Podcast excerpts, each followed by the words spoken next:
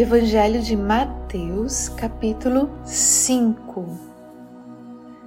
Vendo as multidões, Jesus subiu ao monte e se assentou. Seus discípulos aproximaram-se dele e ele começou a ensiná-los, dizendo: Bem-aventurados os pobres em espírito, pois deles é o reino dos céus. Bem-aventurados os que choram, pois serão consolados. Bem-aventurados os humildes, pois eles receberão a terra por herança. Bem-aventurados os que têm fome e sede de justiça, pois serão satisfeitos. Bem-aventurados os misericordiosos, pois obterão misericórdia. Bem-aventurados os puros de coração, pois verão a Deus. Bem-aventurados os pacificadores, pois serão chamados filhos de Deus. Bem-aventurados os perseguidos por causa da justiça, pois deles é o reino dos céus. Bem-aventurados serão vocês, quando por minha causa os insultarem, os perseguirem e levantarem todo tipo de calúnia contra vocês. Alegrem-se e regozijem-se porque grande é a sua recompensa nos céus, pois da mesma forma perseguiram os profetas que vieram antes de vocês. Vocês são o sal da terra, mas se o sal perder o seu sabor, como restaurá-lo? Não servirá para nada, exceto para ser jogado fora e pisado pelos homens. Vocês são a luz do mundo. Se pode esconder uma cidade construída sobre um monte e também ninguém acende uma candeia e a coloca debaixo de uma vasilha, ao contrário. Coloca-o no lugar apropriado e assim ilumina todos que estão na casa. Assim brilha a luz de vocês diante dos homens, para que vejam as suas boas obras e glorifiquem ao Pai de vocês que está nos céus.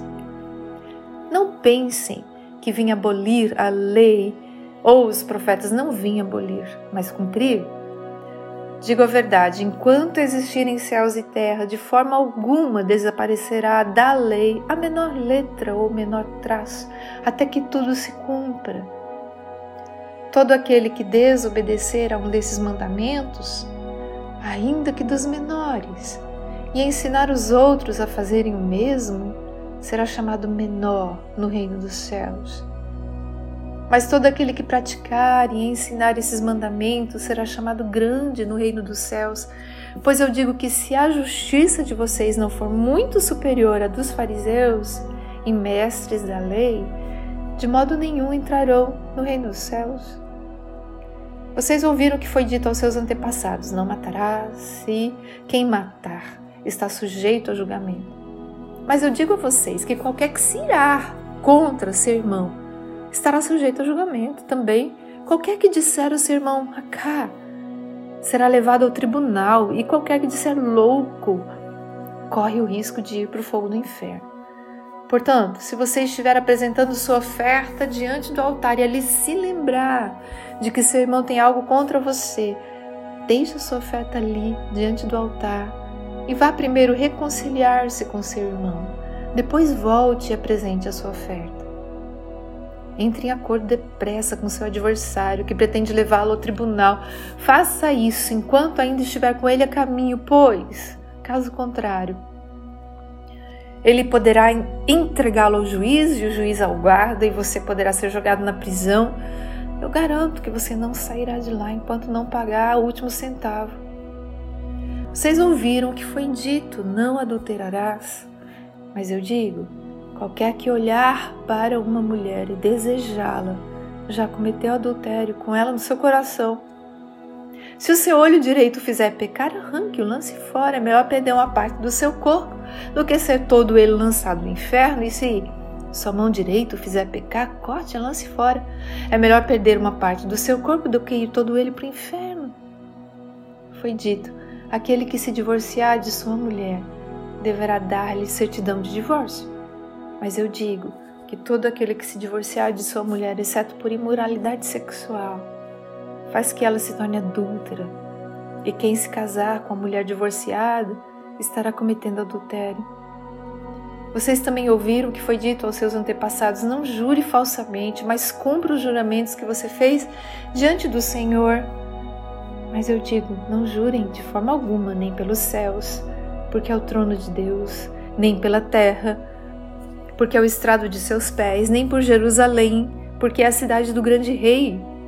E não jure pela sua cabeça, pois você não pode tornar branco ou preto nem um fio de cabelo. Seja o seu sim, sim, e o seu não, não. E o que passar disso vem do maligno. Vocês ouviram o que foi dito, olho por olho, dente por dente.